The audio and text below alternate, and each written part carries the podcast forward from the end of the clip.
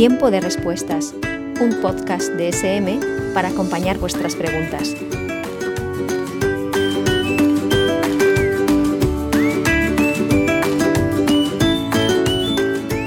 Hola, queridos amigos y amigas. Bienvenidos, bienvenidas a esta nueva cita.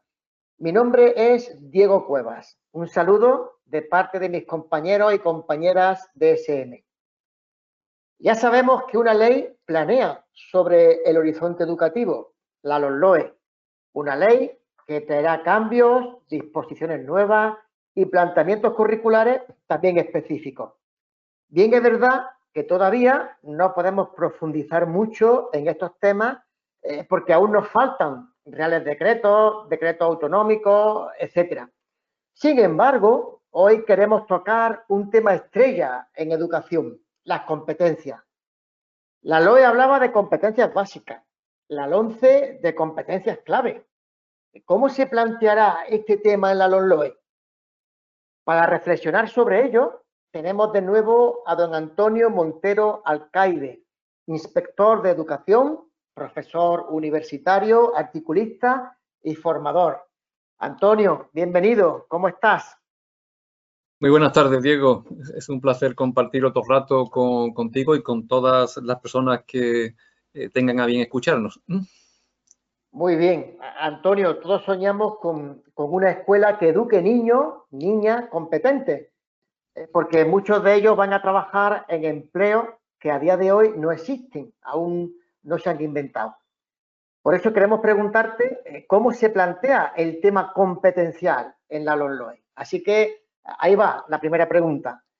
Eh, ¿Por qué se han mantenido las competencias como elemento del currículum, tanto en la LOE como en la LONCE, como ahora en la LOE, a pesar de tantos cambios y modificaciones introducidos por cada una de estas leyes?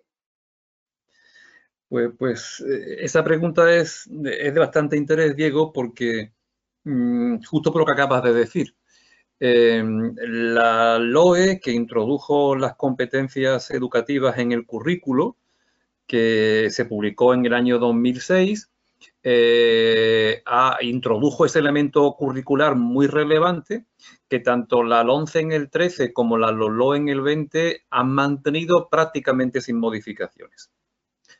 Cuando muchos otros elementos del currículo, como después probablemente salga en nuestra conversación, pues han sido objeto de cambios.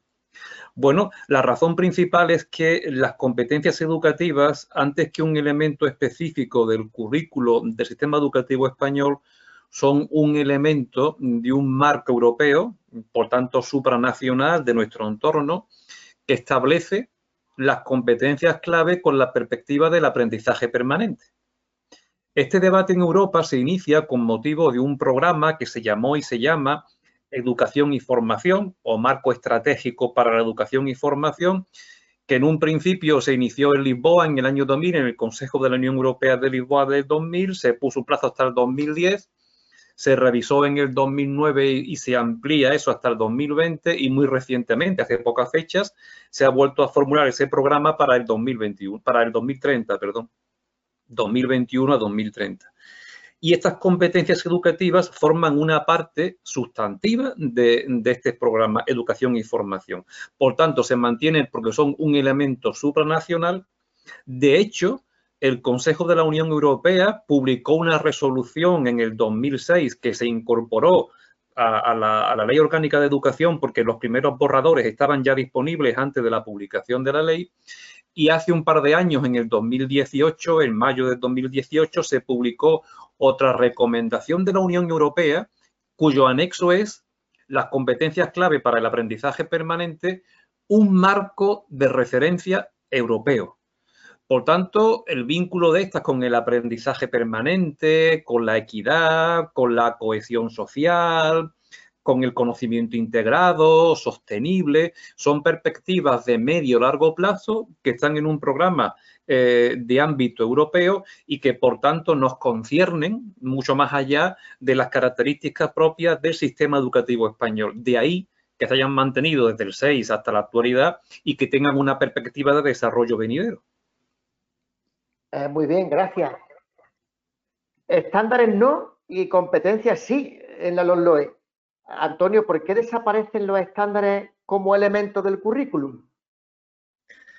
Bueno, eh, este es el otro elemento del que yo adelantaba que posiblemente saldrían a la conversación y, al análisis y también posiblemente al interés.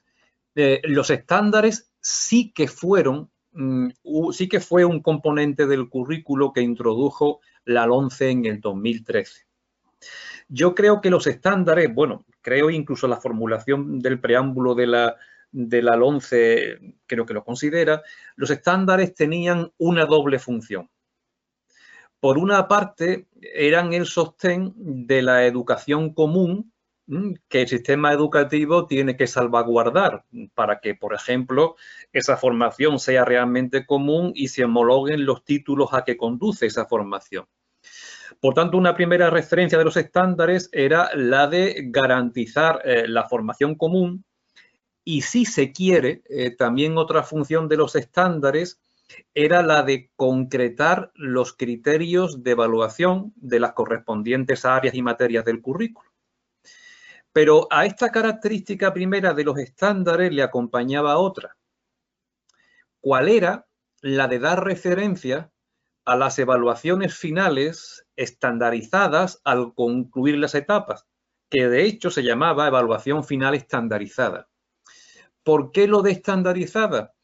Pues porque el currículo básico del sistema educativo con estos estándares concretaba, es decir, de alguna forma marcaba cuál era el conocimiento, mm, las destrezas, las habilidades, pero particularmente conocimientos que debían ser adquiridos al concluir las etapas y que eran objeto de la evaluación final.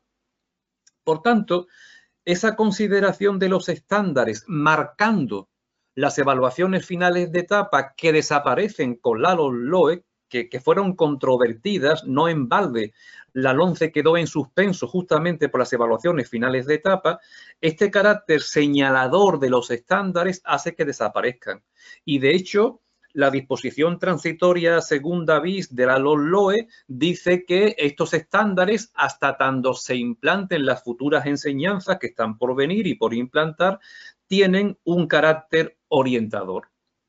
Por tanto, ese carácter orientador les resta peso específico como elemento del currículo y la desaparición de las evaluaciones finales de etapa estandarizadas porque marcaban el conocimiento esperado y que era susceptible de evaluación para la obtención de los títulos académicos, queda sin efecto. Gracias, Antonio. Eh, y te pregunto, si tanta importancia tiene la evaluación, Antonio, ¿hay alguna medida específica en la LOE para considerar las competencias en el desarrollo de los procesos de enseñanza y aprendizaje? Pues aquí conviene explicar un poco algunas cosas para que no nos despisten algunas disposiciones. ¿eh? La, eh, la, LOE mm, tenía y tiene una disposición adicional, la disposición adicional 35, cuya denominación era integración de las competencias en el currículo. Y esta disposición adicional ha sido modificada de nombre y de contenido por la LOE. Se habla de la innovación educativa y desaparecen las referencias a la integración de las competencias en el currículo. Pero no debemos prestar mucha atención a esta derogación porque esa integración de las competencias en el currículo llevó a una orden que publicó el Ministerio de Educación en el 2015, donde se daban orientaciones para integrar competencias, objetivos y estándares. Claro, el tener otra vez un vínculo a estándares, este desarrollo que se hizo de la LOE, por eso se suprimió esa denominación de la adicional, se ha suprimido porque pone en relación competencias y estándares porque la LOE sí subraya las competencias educativas, es decir, en, modo alguno las omite, por lo que comenzábamos hablando de su carácter europeo, supranacional, como porque la sitúa como el referente del currículo, la adquisición de las competencias por el alumnado, porque son referente directo para la evaluación. La evaluación toma como, como referencia el logro de los objetivos de las correspondientes etapas y en su caso áreas o materias y de las competencias educativas porque sobre las competencias se emiten informes, sobre el grado de adquisición de competencias se emiten informes al acabar cada ciclo de primaria y se emite un consejo orientador tras concluir segundo de secundaria. y particularmente, y esto es importante, porque tanto en los principios pedagógicos de la educación primaria como en los correspondientes a la educación secundaria, se señalan dos reservas de tiempo lectivo, dos reservas de actividad de enseñanza y aprendizaje. Una para la lectura con distintas estrategias y otra se reserva para la incorporación de las competencias al currículo. Esta es la referencia que se hace ahora a la incorporación de las competencias al currículo. Y en ese sentido, se habla de un tiempo reservado para que puedan trabajarse proyectos significativos y proyectos relevantes para el alumnado, eh, para que puedan trabajarse a sí mismos la resolución de problemas cooperativos y para que se puedan fomentar aspectos como la autoestima, la autonomía, la reflexión, la responsabilidad, que son también elementos competenciales en el conjunto que las competencias tienen de conocimientos, capacidades, actitudes. Luego, en los principios pedagógicos de la educación primaria y de la educación secundaria, como cuestión más concreta, se prevé una reserva de tiempo para la incorporación de las competencias con distintas actividades. Es de prever que el desarrollo de las enseñanzas mínimas de la educación primaria y secundaria obligatorias establezca una concreción de esta reserva de las competencias en el ámbito de los principios pedagógicos. Y hablando de evaluación, ¿serán evaluadas de algún modo las competencias al acabar la etapa educativa de la educación obligatoria?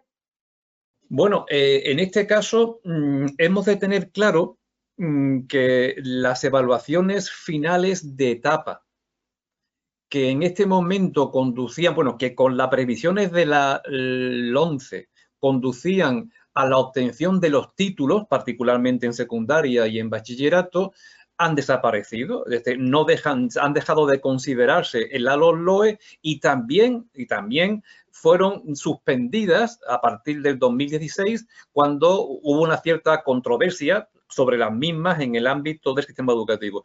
Luego esas evaluaciones finales de etapa que eran conocidas como reválidas ya no forman parte del sistema educativo en nuestro país tras la publicación de la LOE. ¿Qué entonces para la evaluación de las competencias? ¿Qué marcos para la evaluación de las competencias? Pues particularmente dos. Hay una evaluación de diagnóstico pero que no tiene efectos académicos, que se va a establecer en el cuarto curso de la educación primaria y en el segundo curso de la educación secundaria obligatoria. Este diagnóstico de competencias será censal, se aplicará a todo el alumnado y su desarrollo va a, corresponder preferentemente a las administraciones educativas de acuerdo con un marco común que establezca el Ministerio de Educación a través del Instituto Nacional de Evaluación. Esta evaluación de diagnóstico será, por tanto, en cuarto de primaria, en segundo de secundaria, será anual y será censal.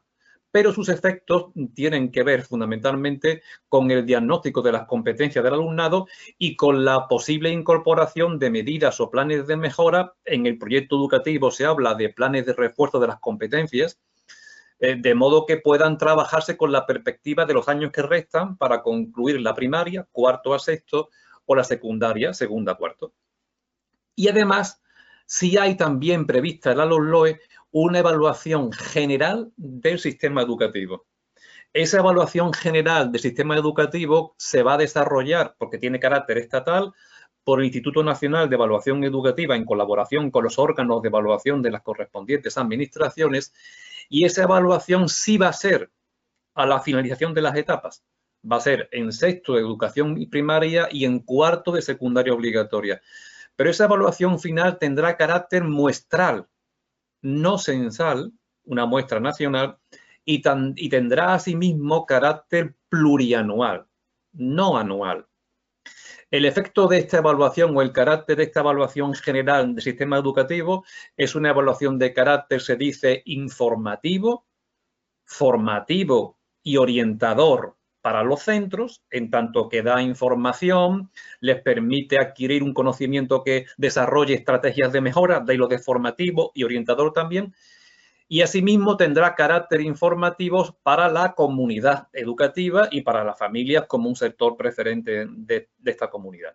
Por tanto, evaluaciones de diagnóstico en cuarto de primaria y segundo de secundaria y evaluación censal para todos los alumnos y evaluación general del sistema educativo en sexto de primaria y cuarto de secundaria, pero con carácter muestral y plurianual.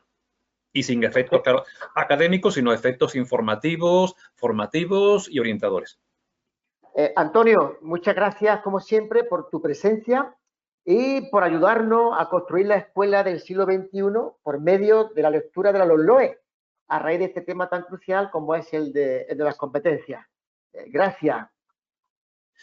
Gracias a ti, Diego, por compartir estos ratos que de alguna forma ponen luz en aspectos relevantes, significativos de la reforma de la LOE, pero que eh, directamente interesan porque conciernen a, los procesos de enseñanza y de aprendizaje y de ahí el interés de, considerarlos y en la medida de lo posible de plantear una aclaración con respecto a los mismos. Y a vosotros, a vosotras, queridos amigos y amigas, muchas gracias también y hasta la próxima. Os esperamos en el próximo podcast de Tiempo de Respuestas. Hasta entonces, sigamos haciéndonos preguntas.